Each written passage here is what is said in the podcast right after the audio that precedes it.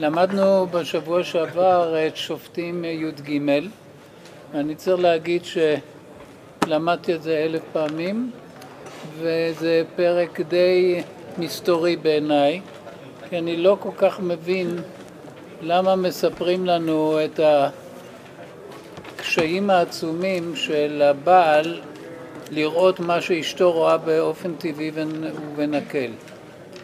אז האם ספר שופטים בא ללמדנו על טבען של נשים? במילים אחרות, אנחנו יודעים שהאישה במקרא יש לה מעמד משני. בייחוד מתבטא בכך שהיא לא יורשת. לא את אביה בבית אביה ולא את בעלה, אלא רק הבנים יורשים. אם כן, למרות שהאישה היא במעמד משני, יש לה, מבחינה דתית, יש נשים שיש להן יתרון על בעליהן, ואני חושב שזה מה שהמקרא רוצה להגיד, שחלילה לנו לחשוב שמפני שמבחינה סוציולוגית צריך להיות סדר בעולם ולשך תשוקתך והוא ימשול בך, זאת אומרת צריך להיות יתרון שלטוני או סמכותי לגבר, למרות זאת אנחנו צריכים לדעת שאישה ספציפית יכולה לעלות לאין ארוך על בעל ספציפי. פרופסור, מה אתה אומר על העניין של ה... שאומרים שזה בעצם הקללה שלאט לאט מתקנת? שכאילו שבעלי חמשול בך זה בעצם הקללה ולאט לאט אנחנו בעצם מגיעים לתיקון עולם ולכן העולם בעצם גורם לזה שהאישה תהיה... אני לא מבין דיבורים כאלה. לא? לאט לאט. אני, אני לא מבין את זה. אני יש... כל המאמץ שלי בחיים זה להבין בפשטות. אז דברים יפים לכשעצמם, אני מעדיף לא, לא למצוא אותם בפסוק שהם לא כתובים. אני לא אומר שאחרים לא יעשו את זה, אבל אני, לי מאוד חשוב לדעת מה כתוב ומה לא כתוב. אם אתה לא עושה את ההבחנה הזאת, אתה לדעתי מפסיד הרבה. על כל פנים, האישה הזאת היא בעלת יכולות בלתי רגילות, בעלה הוא האדם הבינוני, ויש לו חוכמה אחת גדולה, וילך מנוח אחרי אשתו. זאת אומרת, הוא מבין שהוא צריך ללכת אחריה, והוא הולך אחריה, וזה מזל. הודות לכך שהוא הבין את המשניות שלו, והלך אחרי אשתו, הכל הולך שפיר, הכל מסתדר טוב, ו...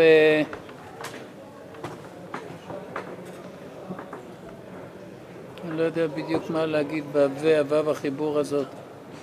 על כל פנים אתם רואים שקורה להם נס והקורבן שלהם או המתנה שלהם לאורח נהפכת לקורבן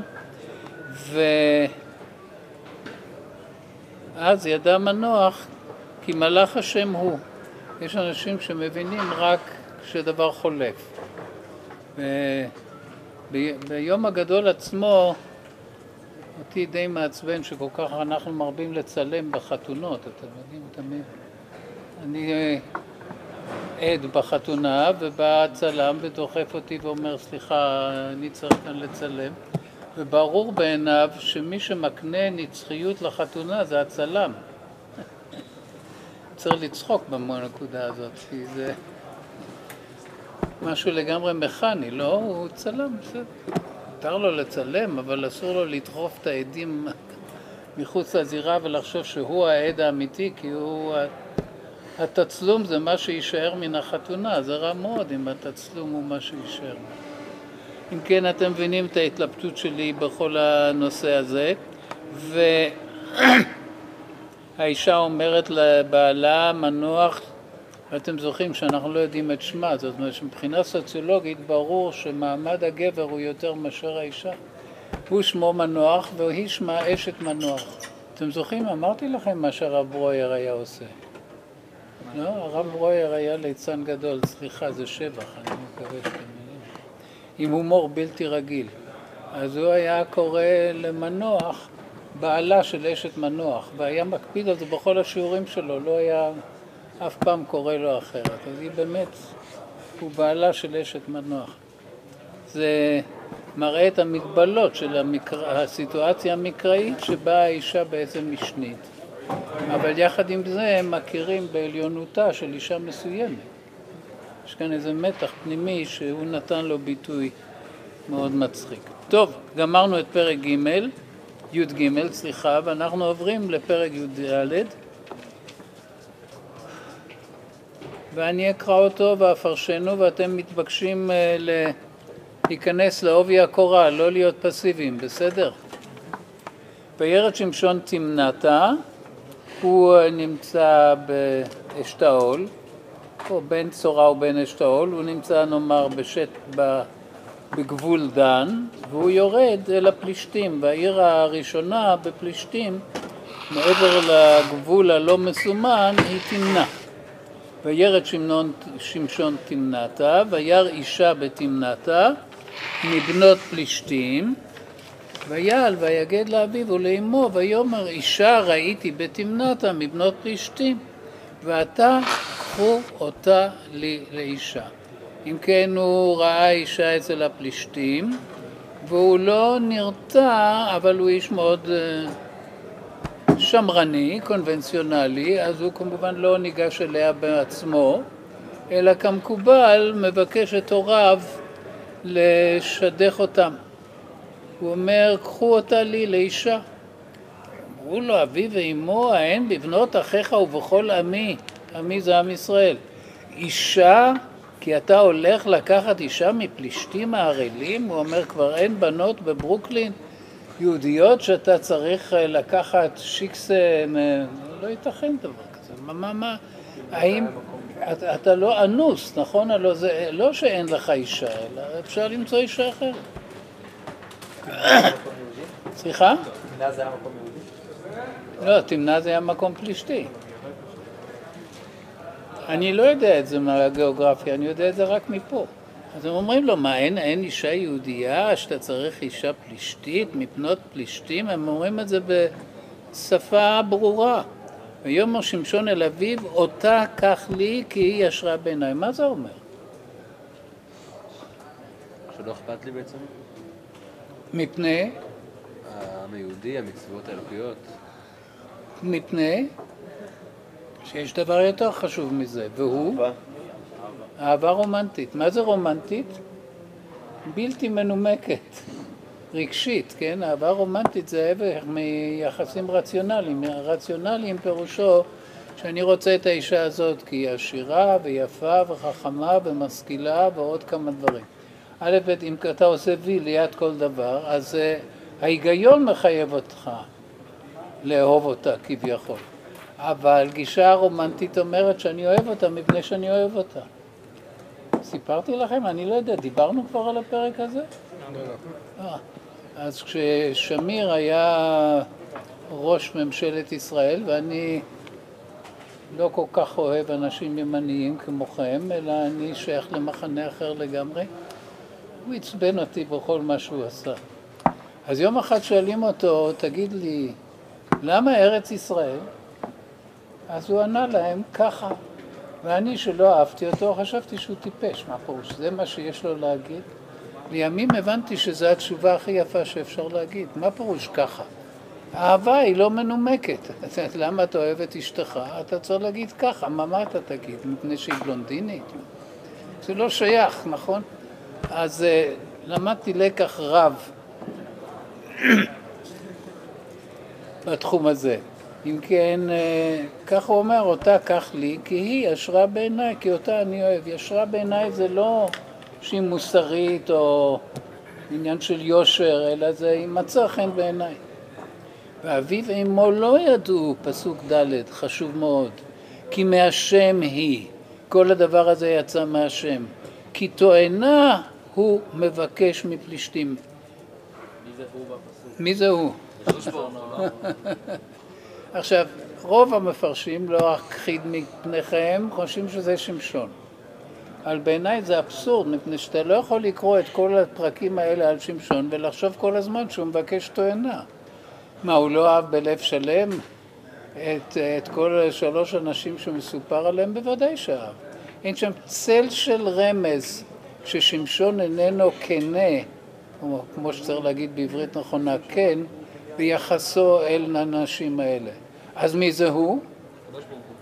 הקדוש ברוך הוא.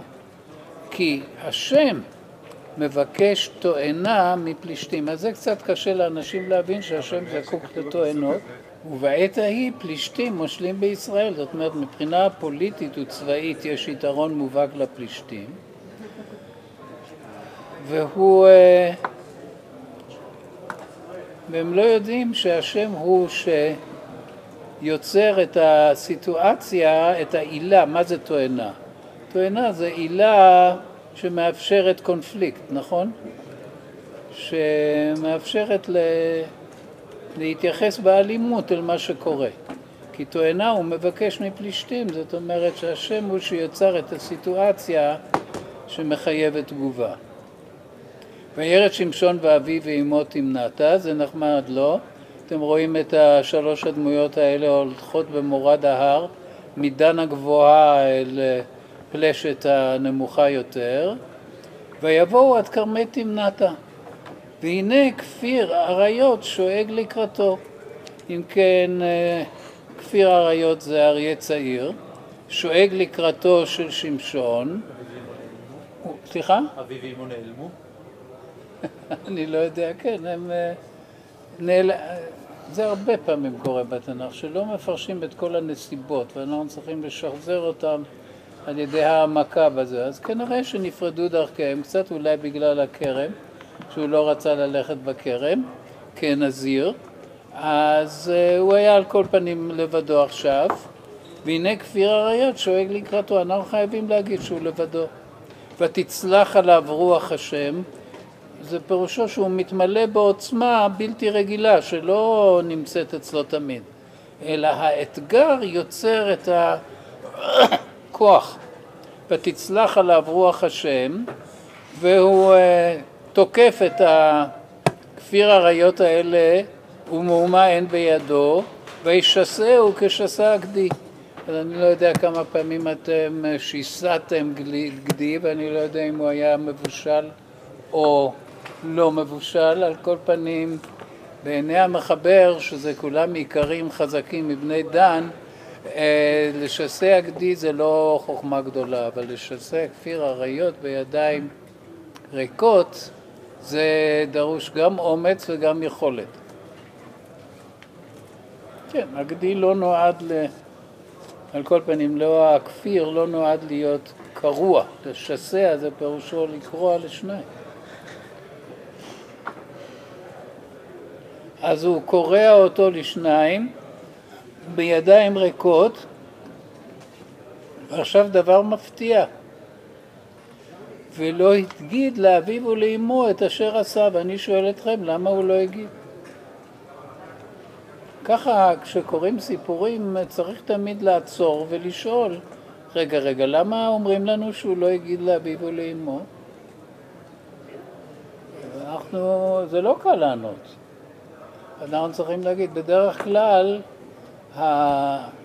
ההתפארות הולכת עם הגבורה. אדם שעושה מעשה גדול רוצה גם אה, פרסומת, נכון?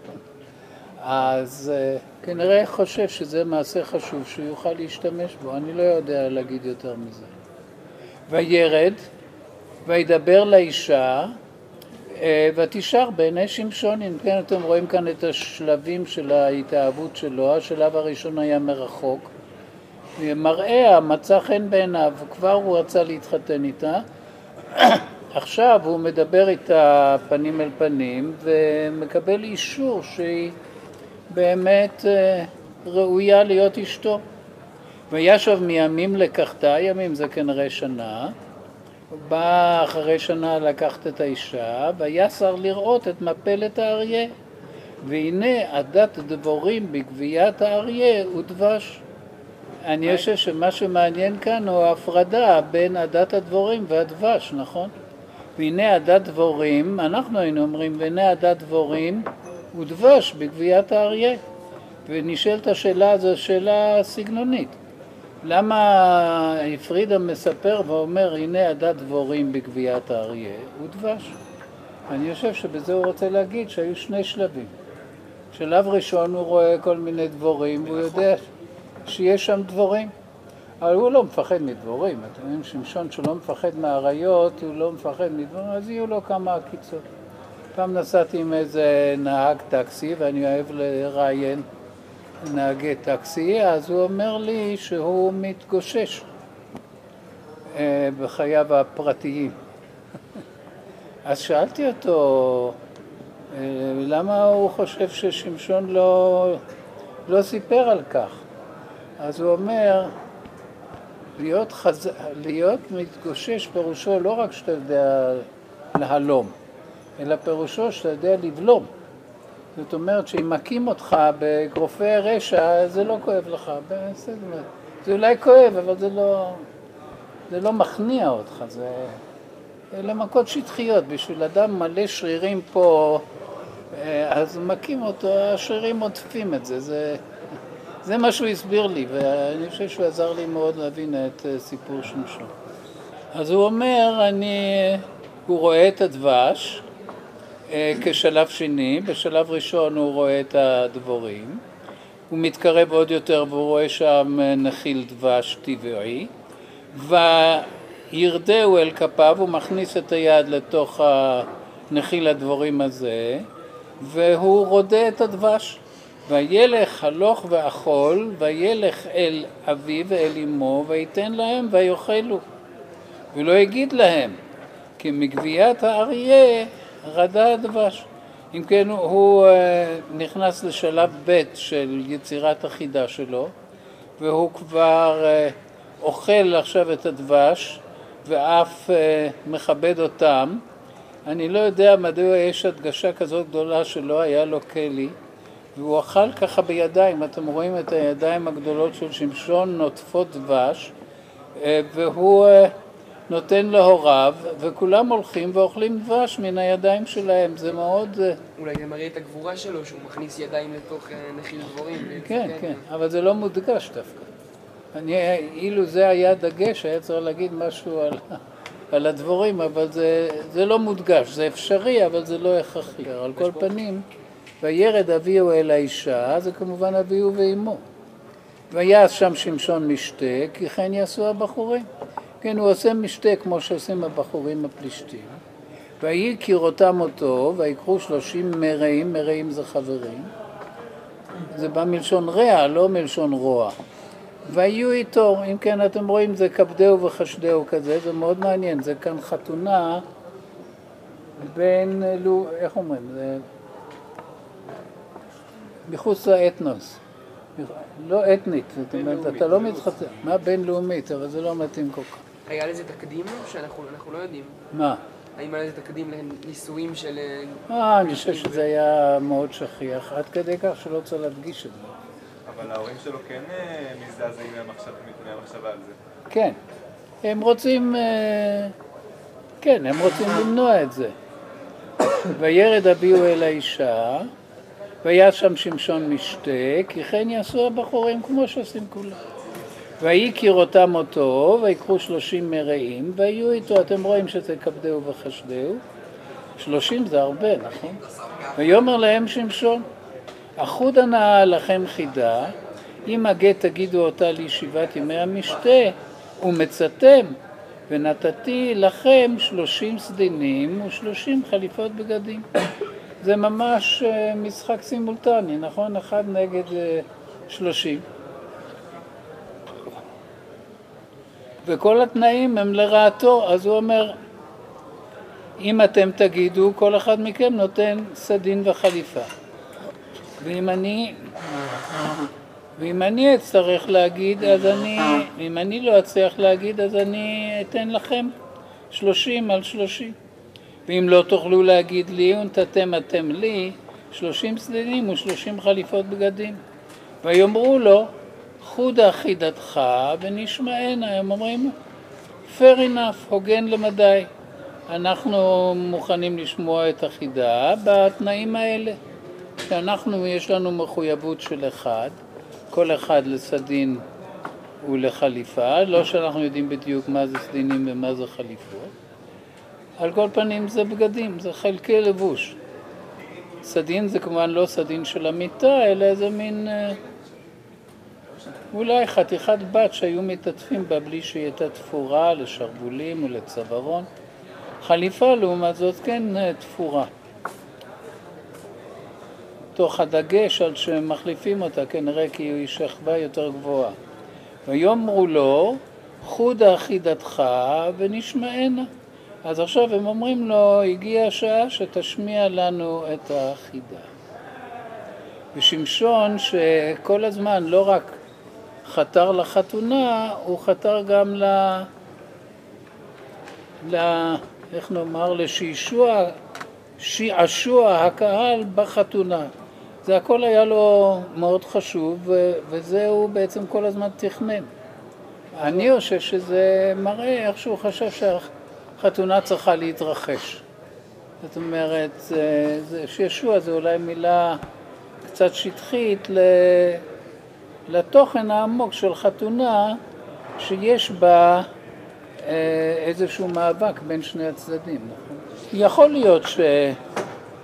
היות שהפלישתים זה תרבות של כוח, הוא היה אדם מאוד חזק, הוא חשב שבקרב הפלישתים הוא יזכה למעמד יותר חזק וגבוה ונערץ מאשר בקרב ישראל, זה מאוד יכול להיות. אני אומר כהיגיון פנימי של הסיפור, אני לא, לא יודע את ההיסטוריה, אני רק יודע את הסיפור, נכון?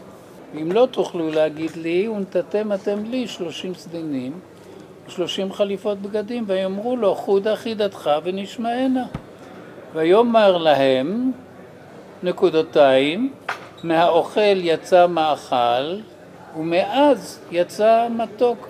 כן, אתם רואים ששמשון הוא איש מאוד מוכשר, והוא גם משורר בין השאר. אז הוא אומר את זה בלשון של שירה מקראית אה, משוכללת. זה שלוש שלוש, שלוש מילים בכל צד של התקבולת, ויש כאן גם תקבולת. מהאוכל, וגם משחק מילים, הרבה למדים, ממים. מהאוכל יצא מאכל, ומאז יצא מתוק. אתם רואים, יש כאן ארבעה ממים מאוד בולטים. אז הוא אומר להם, אה, יש כאן פרדוקס, שמהאוכל יצא, דרך אגב, פרדוקס מאוד שכיח, כל פרה וכל עז אה, מקיימים את זה, שמהאוכל יצא מאכל, נכון? מאוכל העשב יצא חלב וגבינה, זה לא, לא דבר נדיר. הוא אומר להם, בחידה שלי שאתם צריכים לפענח אותה, אה, לא רק שיש האוכל יצא מאכל, שזה שכיח, אלא החלק השני מגביל את החלק הראשון ואומר, מאז יצא מתוק, וזה כבר אי אפשר להגיד על, על חלב ועל כל מיני... אולי זה מראה שהוא תכנן את החידה הזאת מראש, שהיא כבר הייתה אצלו? כן, לא אני חושב. אבל מה זה החידה הזאת? זו חידה של אם לא היית שם, לא, זה לא איזה משהו היגיון או להיות הכי חכם, זה שאני אשאל אותך מה יש לי בכיס, וכל עוד לא היית שם, אני אתן לך רמזים, אין לך, כל עוד לא ראית את זה, אי אפשר לנחש את זה. נכון, אני לא חושב שההגינות היה מה שהנחה את שמשון. יקה הוא לא היה, מה אני, לצערי הרב, אנחנו היקים מפסידים אותו, אבל מה, מה אני אגיד לך? זה באמת ככה, מהאוכל יצא מאכל, ומאז יצא מתוק. אז הם לא יכולים, זה, זה חידה שלא ניתנת לפתרון, אלא על ידי אינפורמציה סודית, נכון? ולא יכלו להגיד אחידה שלושת ימים, הוא מבסוט לגמרי שהם לא יכולים להגיד.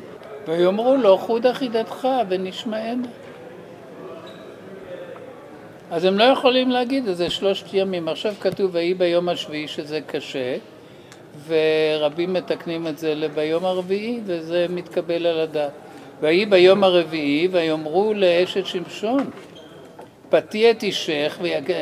שלושה ימים כבר עוברים, נכון? ויגד לנו את החידה, פן נשרוף אותך ואת בית אביך באש. וואו. הליורשנו קראתם לנו היום.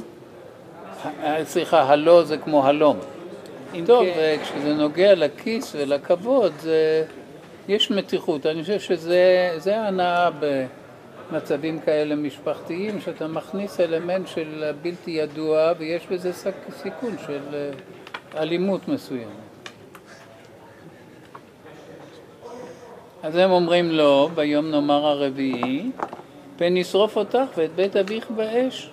הם אה, לא מוכנים בשום פנים להיות המפסידים, והם כן מוכנים להיות האלימים, והם אומרים, אם לא תגלי לנו באמצעות בעלך, אז אנחנו נשרוף את כולכם באש. אולי פשוט כי הם שלטו בישראל וזה השפיל אותם נניח, שיהודי מגיע, מישהו מישראל מגיע ו... כן, אבל אני לא יודע, אני חושב שהם לא אהבו להפסיד גם, לא, גם בלי שהוא יהיה מלאום אחר.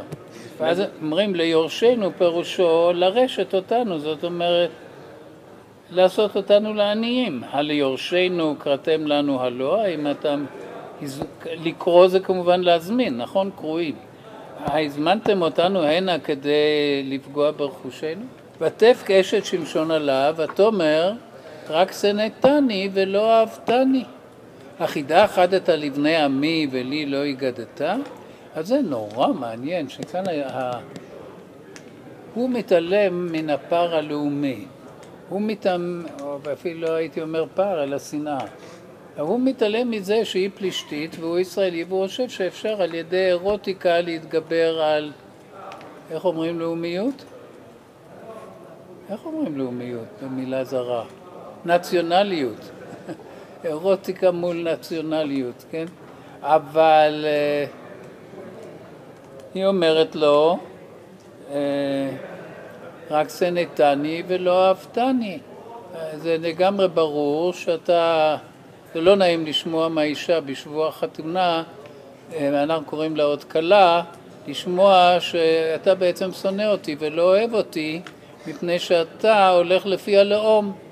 החידה חדת לבני עמי ולי לא הגדת, אתה חד את זה לפלישתים ואני בעיניך פלישתייה, אז איזה מין חתונה זאת? יש כאן המתח שיש בו גם סתירות פנימיות, ויאמר לה הנה לאביהו לאמי לא הגדתי ולך אגיד, הוא אומר לה זה לא הגיוני, אני גם לאבא ואמא לא אמרתי והם כידוע מהעם שלו, נכון? אז לכאורה תשובה מאוד הגיונית וטובה, אבל זה לא מרשים אותה בכלל. ותף כליו שבעת הימים, אתם רואים שהיא התחילה לבכות כבר מהיום הראשון. עוד לפני שאיימו עליה. כן.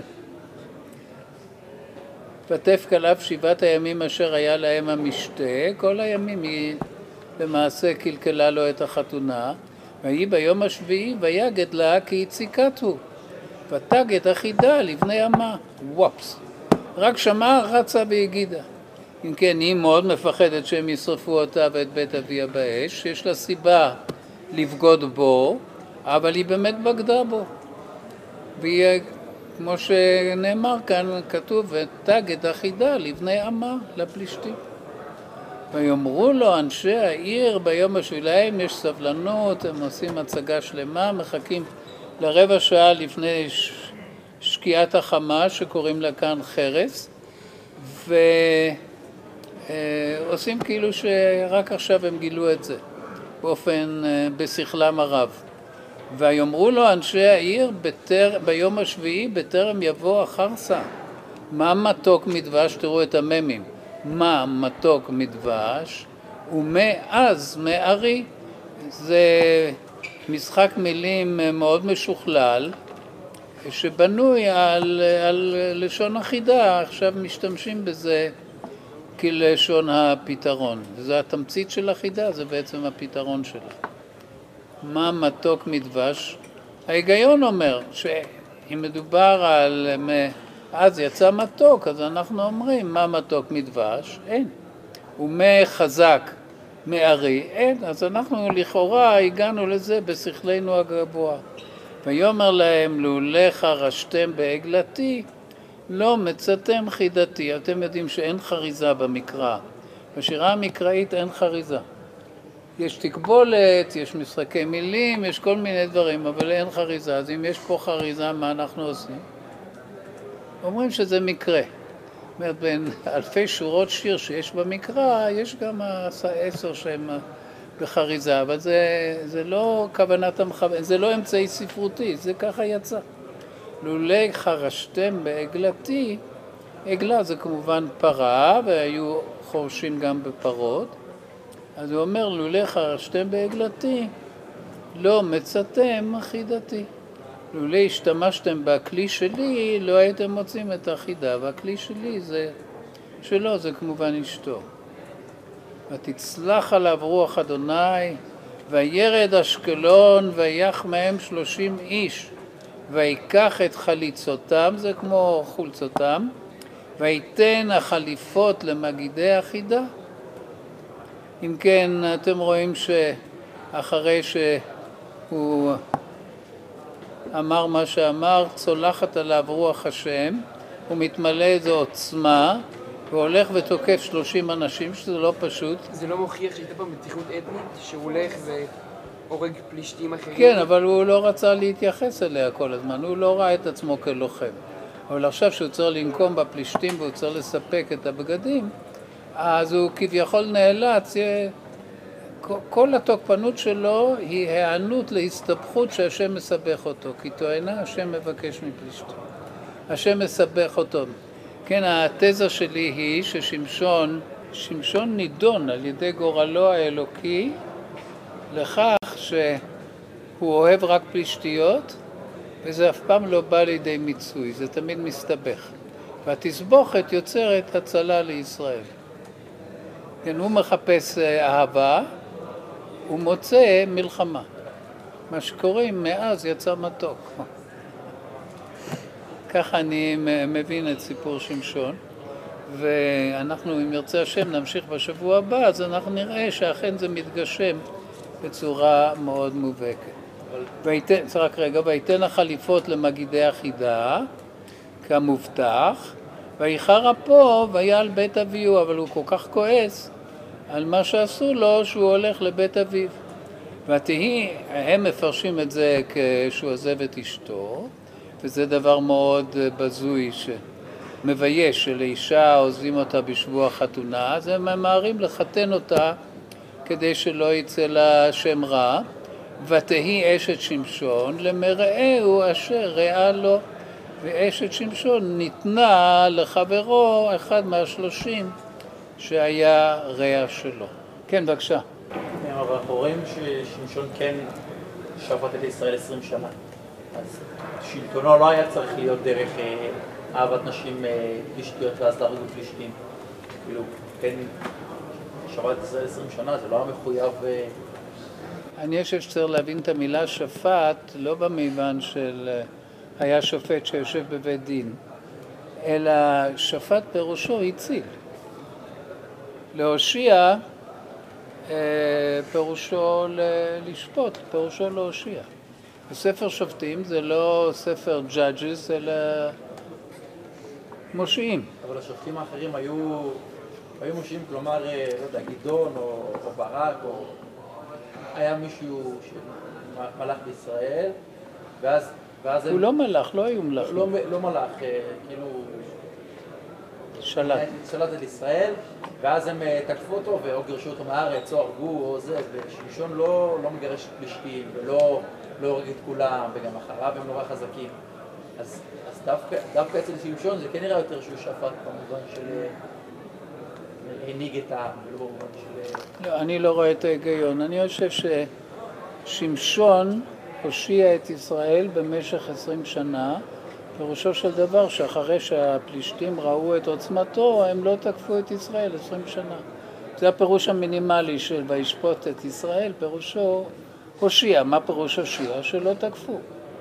אז אה, עשרים שנה זה כמובן מחצית דור. כי הדורות בספר שופטים הם 40 שנה או 80 שנה, אז יש גם 20 שנה. אז זה כמחצית דור, הוא שופט את ישראל, זאת אומרת, הוא מושיע את ישראל. אומרת שוישפוט, פירושו שידם הייתה על עליונה או שלא תקפו אותה. ויהי מימים עברה השנה בימי קציר חיטים, ויפקוד שמשון את אשתו בגדי עזים.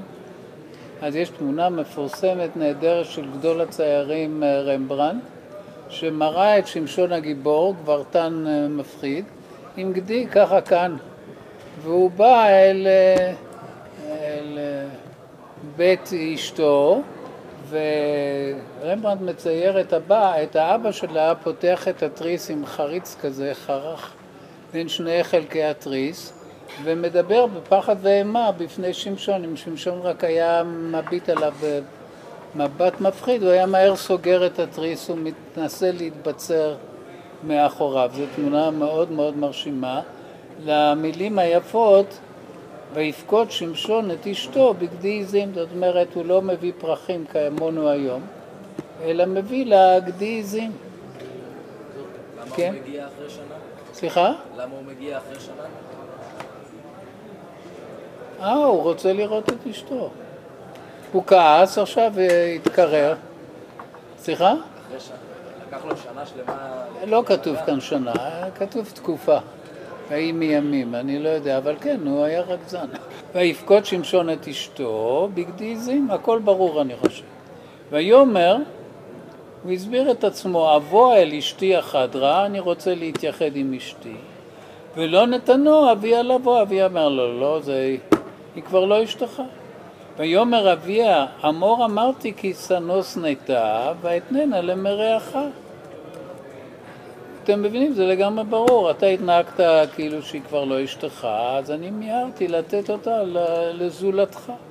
הלא אחותה הקטנה טובה ממנה, תהינה לך תחתיה, אבל היות שאני גזלתי ממך את האישה, אני מוכן לפצות אותך. הוא אומר את זה מפחד? לא רוצה שמישהו יתעצבן עליו? מן הסתם, אני לא יודע. אבל על כל פנים אתם רואים שהוא לגמרי משתדל אה, לרצות את שמשון, אז הוא אומר, אחותה הקטנה טובה, מה, מה, מה פירוש טובה? מה? כן, אבל זה בייחוד יפה, לא מה אנחנו רוצים מנשים? שתהיינה יפות. אז הוא אומר, מה... אז הוא אומר, הקטנה טובה ממנה, יש לה כל הסגולות הנשיות, תהינה לך תחתיה, אני מציע שתיקח אותה במקום האישה. ואתם מבינים שאהבה רומנטית היא אהבה ספציפית, אני אוהב את האישה המסוימת ולא איזושהי אישה שאני מוכן שיחליפו לי אותה. זה מקומם את שמשון מחדש, ויאמר להם שמשון, ניקיתי הפעם מפלישתים כי עושה אני עמם רעה. הוא אומר, יש לי רשות לפגוע בהם כי הם פגעו בי ואני לא מקבל את זה. אתם מבינים את ההיגיון של, אה, אה, קוראים לזה ב, בתורת ההיגיון, tit for tat. For tat, זה מילים לא קיימות. for tat, פירושו א' במקום ב'. זאת אומרת, אה, נקמנות. ויאמר שמשון, ניקאתי הפעם מפלישתים כי אני עושה עמם רעה. אני מוכן לעשות איתם רעה כי עשו לי רעה. וילך שמשון וילקוט שלוש מאות שועלים. אני מקווה שאתם רואים אה, שזה, איך הם ממלאים כאן את כל החשת. זה ביטוי של הגזמה, לא... אני יודע, גם 200 זה הרבה. זה מספר אדיר, זה, זה בכלל אי אפשר ל... אדם לא יכול לצוד כל כך הרבה חיות ואיך הוא ישמור אותם. לקשור אותם. לקשור כל אחד, אתה מתאר לעצמך 300 שעות. כל אחד מתפתל, כל אחד אה. עושה הצגות שלמות. ויקח לפידים, זה אנחנו יודעים מצד משהו. שני, מצד שני זה לכאורה הרבה מאוד, מצד שני זה צריך להספיק כדי לשרוף תחום גדול, לא יודע בדיוק מה זה התחום הזה, אבל הוא שרף. כל ארץ פלישתים, זה ברור. צריך הרבה שואלים. אז זה, אני לא יודע איך קוראים לזה, אני חושב שקוראים לזה מלחמת תבערה. כשהבריטים נלחמו באנגלים, אז היה חלק מהמלחמה היה לזרוע אש במחנה האויב. לאו דווקא הרס, אלא אש. אז uh, הבעיה עם אש היא כיצד ל... איך אומרים את זה? לשנע אותו? כיצד להעביר אותו מכאן לשם, זו בעיה מאוד קשה. אז אם יש לך 300 שועלים, אתה קושר זנב אל זנב, ואז הלפיד, אה, היות שהם מושכים בכיוונים מנוגדים, הלפיד אה, עומד למעלה ולא נגרר כל כך על האדמה, והאש לא קובע. אז אתם רואים אותו בסבלנות אימה,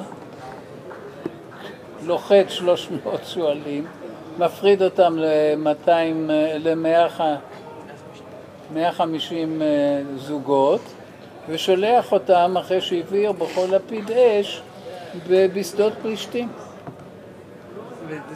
זה כנראה קרה, זה קרה, זה גוזמה, זה... אל תשאל אותי שאלות לא הוגנות, איך אני אגיד לך אם זה קרה או לא קרה? זה הסיפור וממנו אנחנו חיים. אבל הסיפור בהחלט רוצה לעורר רושם של סיפור ריאליסטי, כן? לא סיפור על הפרזות של אה, שמיים נפתחו או משהו כזה, לא, הוא, הוא עשה מה שעושים. ויבער אש בלפידים, וישלח בכמות פלישתים. אתם מבינים שהקמה זה שלב אה, אה, של הקציר, שהתבואה היא כבר לבנ... אה, לא ירוקה אלא צהובה, והיא דליקה, נכון, היא נדלקת בקלות. אולי הייתי מסביר למה הפרק התחיל ב"ויהי בימי קציר חיטים"? בדיוק, כן. ציר חיטים זה חג השבועות, הכל יבש. מספיק גפרור אחד ושטחים עצומים נדלקים. ויבער אש בלפידים, וישלח בכמות פלישתים, והשדות של הקמה, כן, של התבואה בשלה, ויבער מגדיש ועד קמה ועד כרם זית. כן, אתם רואים שהאש איננה מבחינה בין... גדיש זה ערימה, זאת אומרת זה גורן. ויבער את הקצוצות, את הקצורות יותר נכון, ועד אלה שעדיין לא קצורות זה קמה, ועד כרם זית שהעץ הוא נדלק בקושי, נכון? אבל גם כרם זית עולה באש. ויאמרו פלישתים, מי עשה זאת? מי, מי יכול היה לחולל לנו את האסון הזה? ויאמרו שמשון חתן התמני, אתם רואים את השם הפלישתי שלו. שמשון חתן התמני, כי לקח את אשתו ויתניה למרעהו. אז הם אומרים, זו תגובה הסבירה. הם לפחות הוגנים. סליחה? הם הוגנים, הם אומרים הוא לא עשה את זה סתם, הוא עשה את זה כי באמת... אה, נכון, אה, אז הם אומרים, ויעלו פלישתים וישרפו אותה ואת אביה באש, אז הם אומרים, או, אנחנו עכשיו יודעים מי אשם בכל הדבר הזה. מי זה מתעסק עם שמשון ועושה לו דברים כאלה? הם מאוד יצירתיים בעונשים שלהם.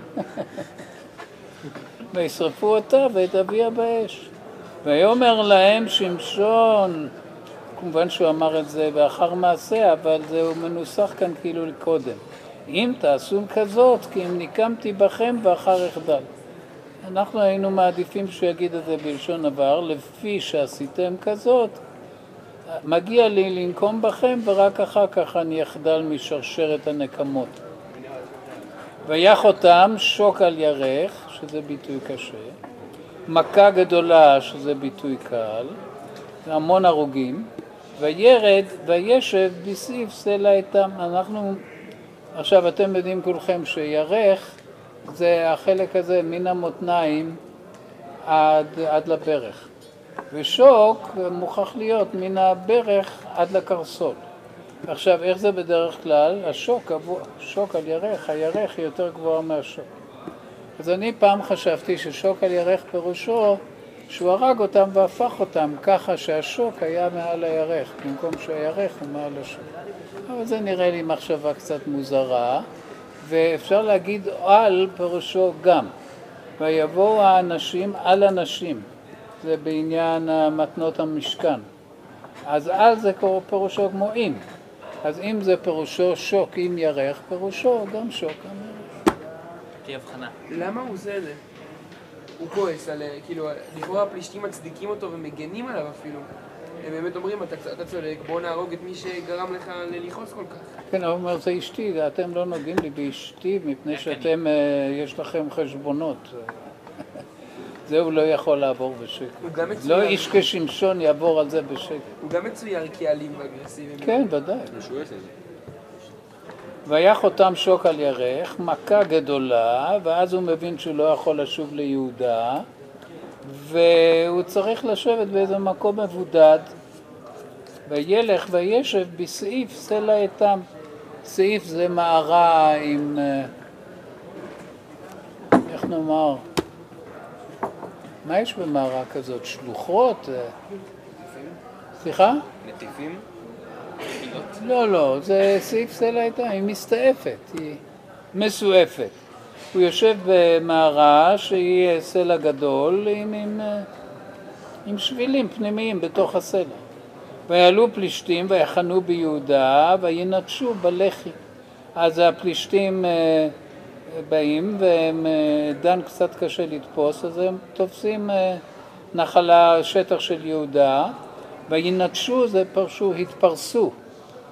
אה, בלח"י, ב- בל- במקום ששמו לח"י, אנחנו לא יודעים למה. על כל פנים, ויאמרו איש יהודה אה, לפלישתים, למה עליתם עלינו? אז הם אומרים, ויאמרו לאסור את שמשון, אז לינו, לעשות לו כאשר עשה לנו. אתם רואים, זה ההיגיון הפלישתי. אה, עין תחת עין. גם ההיגיון של שמשון. כן. אז הוא אומר, אנחנו רוצים לעשות לו בדיוק מה שהוא עשה לנו. וירדו שלושת אלפים איש, זה קצת נראה לי מוגזם, גם שלוש מאות זה נראה לי הרבה. וירדו שלושת אלפים איש, צבא אדיר, אל סעיף סלע את העם, הם באים ואומרים לו, ויאמרו לשמשון, הלא ידעת, כי מושלים בנו פלישתים. ומה זאת עשית לנו? אתה לא מכיר את המצב הפוליטי שאתה מרשה לעצמך להגיב בצורה רגשית ותוקפנית? אתה ידעת כי מושלים בנו פלישתים. מה זאת עשית לנו? אז הוא אומר, כאשר עשו לי, כן עשיתי להם. אתם רואים, הוא מאשר שזה ההיגיון שלו. הוא עושה מה שעושים לו ולא אכפת לו שום דבר. הם ידעו איפה הוא, כאילו, איך הם מצאו אותו בכזאת קלות? אה, שמועות. זה ארץ קטנה, אי אפשר לשמור סודות כאלה. ויאמרו לו, אנחנו לא מקבלים את זה, יש עלינו התקפה פלישתית ואנחנו צריכים לרצות אותם. ויאמרו לו, לאוסרך ירדנו לתתך ביד פלישתים. חבר יקר, אנחנו לא, לא יכולים לגונן עליך כי הם חזקים מאיתנו. ויאמרו לו, לאוסרך ירדנו לתתך ביד פלישתים. ויאמר להם שמשון, הישבעו לי פן תפגעון בי אתם. ויאמר, ויאמרו לו, לאמור לא, כי אסור נאסורך ונתנוך בידם, והמת לא נמיתך.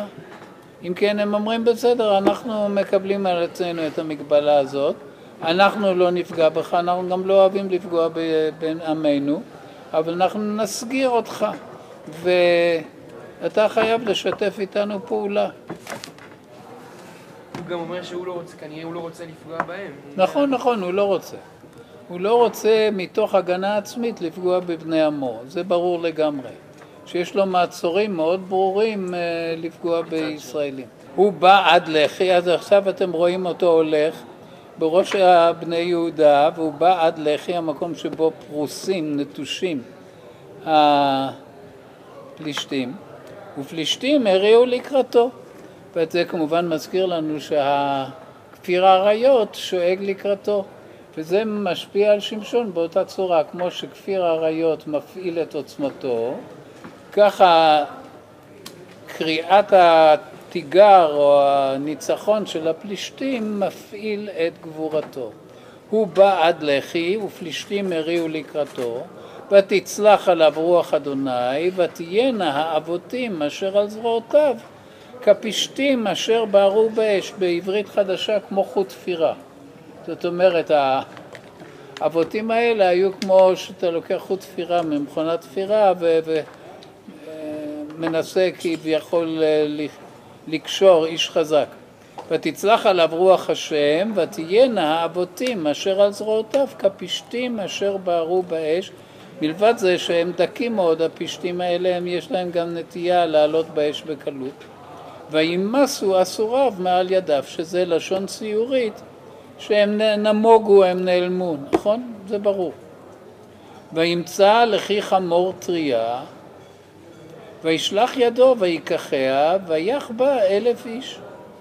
ויאמר שמשון, בלכי החמור, חמור חמורותיים. בלכי החמור הכיתי אלף איש. אם כן, הוא מסתכל על השטח אם ימצא איזה מקל או אבן או משהו, כי הוא בידיים ריקות, והוא רואה שם את עצם הלחי של חמור. מובן? לחי חמור טריה. מה זה טריה? לא שהתייבשה הרבה זמן והיא מתפוררת, אלא החמור הזה מת לא מזמן והיא עדיין במלוא עוצמתה. וימצא לכי חמור טריה, וישלח ידו ויקחיה, ויח בה אלף איש. וואו. אם כן, הוא בידיים ריקות שנתמלאו עכשיו על ידי נשק, אה, איך היינו אומרים? מה? גולמי. כן, גולמי מאוד, פרימיטיבי מאוד, מותר. מה זה המשחק הזה של לחי? שהם חונים בלחי ועוד עם לחי חמור? זה זה רק זה בהמשך. הסיפור יגידו לנו שלכן קראו למקום זה לחי. רטרואקטיבית, כאילו, נכון, נכון, בדיוק. עכשיו, אה, הוא, אה, מלבד זה כבר אמרנו שהוא משורר, הוא איש מאוד מוכשר, שמשון. ויאמר שמשון, בלכי החמור, חמור חמורותיי, בלכי החמור הכיתי אלף איש. אני זוכר שהייתי בן שש או שבע, אני לא יודע מה, וחבר שלי אמר לי שכתוב בתורה חמור חמורותיי. לא, שכתוב חמור. אז אה, אמרתי לו, לא יכול להיות. בתורה אין מילים גסות, מה פירוש חמור? אז הוא אמר, לא רק זה, כתוב חמור חמורותיים, מה שבלשון של ילדים פירושו חמור בריבוע. זאת אומרת, לא סתם חמור, אלא חמור חמור. אז רצתי אל אבא שלי, הכל יודע, ואמרתי, נכון שלא כתוב בתורה חמור חמורותיים? הוא אמר לי, לא, בתורה, אבל בשופטים. ככה לומדים ילדים אה, לדייק. אז הוא אומר, לא, בספר שופטים כתוב, מלכי החמור, חמור חמורותיים. אז מה פירוש המילים האלה? אני חשבתי שהכוונה היא חמור שבחמורים. חמור חמור. אבל אבא שלי או המורה, אני לא יודע כבר מי, הסביר לי שחמור חמורותיים זה בעצם חמור חימרתים.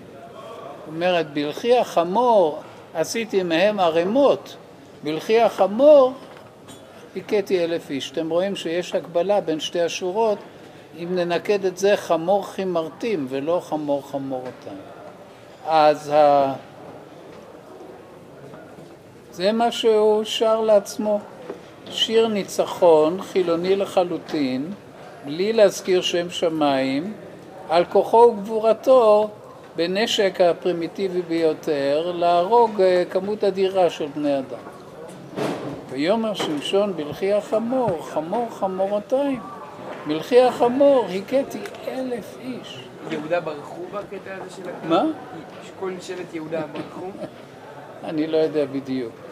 ויהי ככלותו לדבר את השיר שלו, וישלך הלחי מידו, ויקרא למקום ההוא רמת לחי. אז אתם רואים שהוא גם מזלזל, הוא לא מביא את זה לא למוזיאון ולא ל- לבית, אלא הוא זורק את זה, אין לו צורך בכלי הנשק הפרימיטיבי הזה. ויהי ככלותו לדבר, וישלך הלחי מידו, ויקרא למקום ההוא רמת לחי.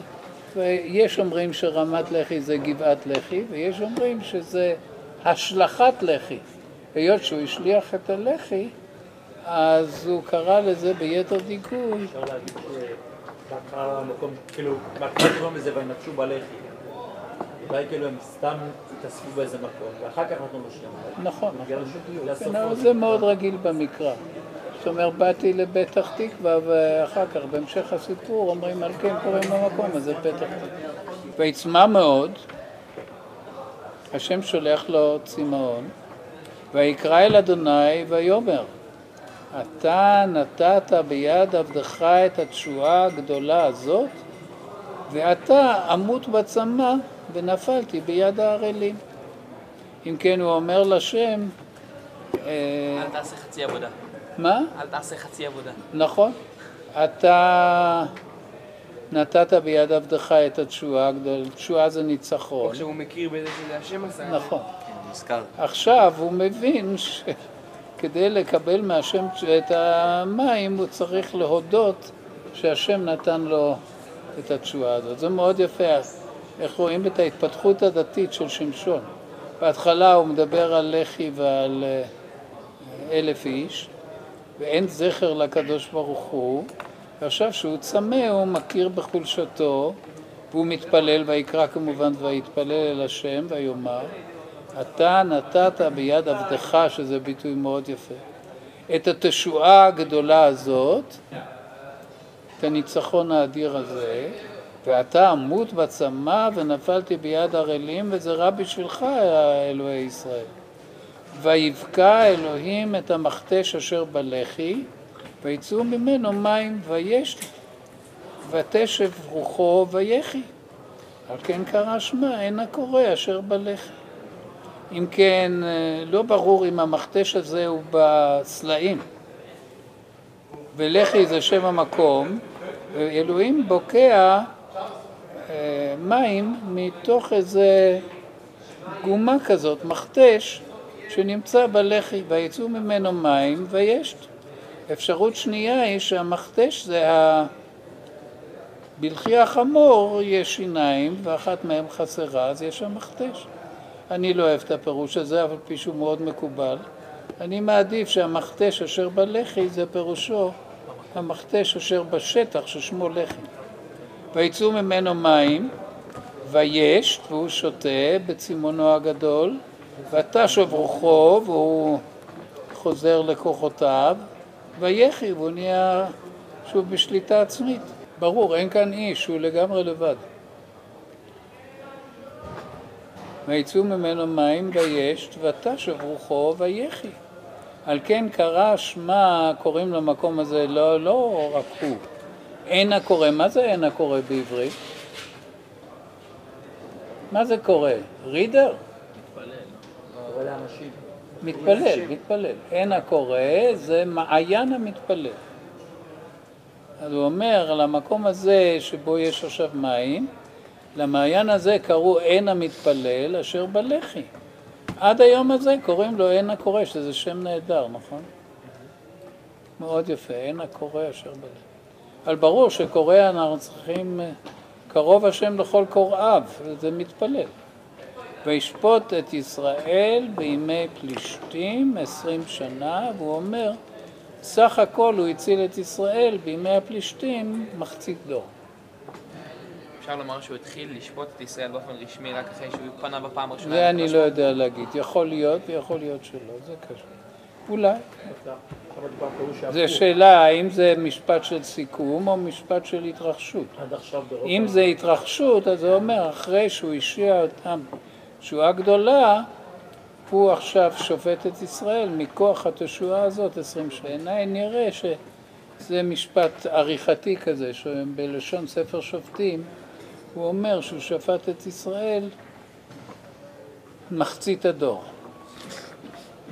טוב רבותיי, אז אם ירצה השם נמשיך בשבוע הבא.